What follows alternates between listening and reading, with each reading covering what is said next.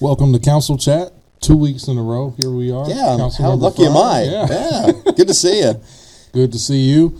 Um, next week, just getting into it, we'll start off next week as usual with our Board of Bids and Petitions for Public Improvements. We'll also be discussing the change in our ordinance for residency requirements, the increase in remote work, and some of our employees having farms or horses, etc., is pushing us to take a look at our ordinance. Yeah, I think we're seeing a lot more of our IT folks, you know, working remotely and makes sense, right? And if we can get uh, the, the bandwidth that we need for these jobs, and if it means they're in Andover or Hutch or wherever, we should allow that. So it's just the nature of how business has changed. So it's important to do.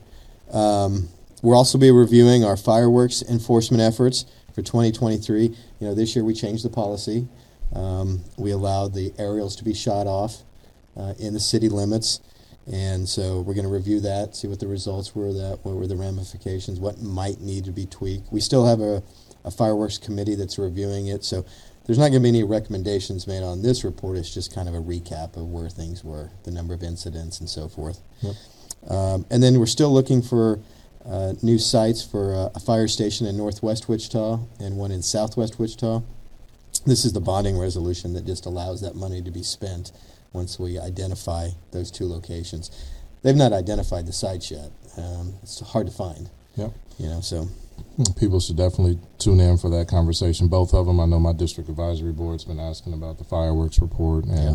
we've been hearing about concerns of fire coverage in, Yep. in those areas. So, yeah, the CIP does call for nine new stations over the next ten years. So it's important we get them in the right places to allow for quick response times. Yep. Um, we've seen from the studies that northwest and southwest are lacking. So, and it's just because of the growth that's been happening too.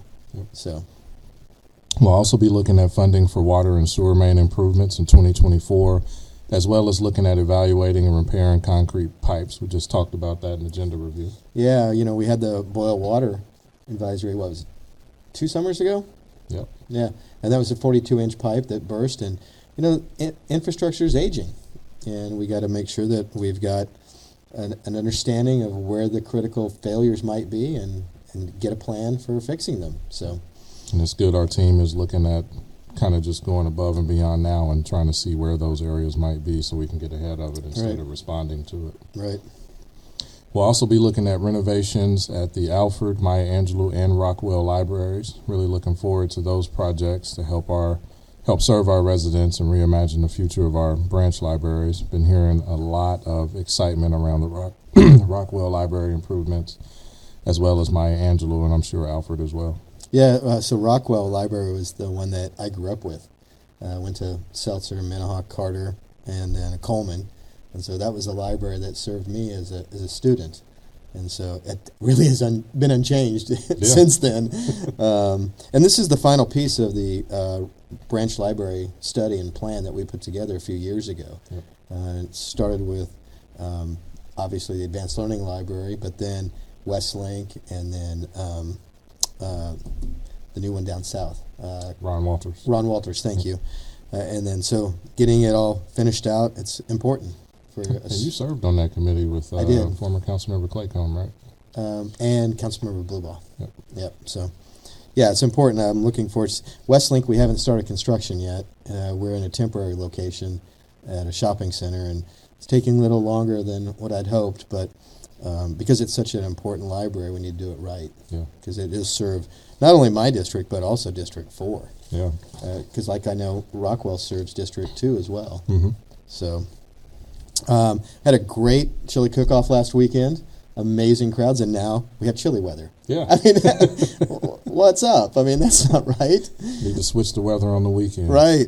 Everybody wants us to do chili later in the year to, for the cooler weather, but we sell a lot of product when the weather's hot, Yeah. and that's the chief fundraiser for us. So, but it's a great turnout. Thank you, Wichita. It was great to see all the people out there. And this weekend is Tallgrass Film Festival.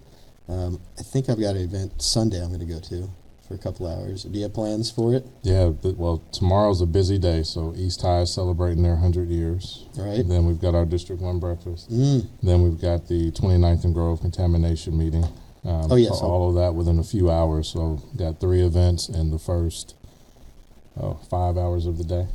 Uh, so tomorrow was supposed to be pull a plane, um, Yeah. which is the fundraiser for uh, WSU Tech and Doc.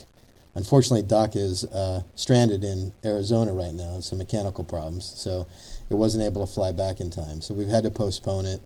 Um, it's too bad, but we can't do it without Doc. Yeah. So, um, but so yeah, my schedule's opened up a little bit more tomorrow, so I'm gonna try and figure out what to do. Maybe some Tallgrass Film Festival, Yeah.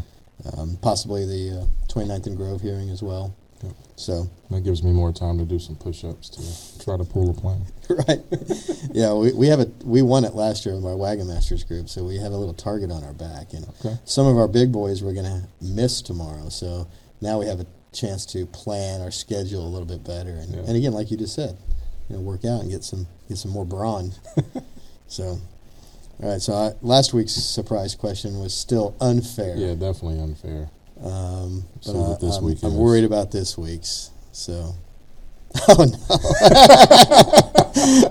wow, that's perfect that we get this one again. Yeah. Uh, oh wow.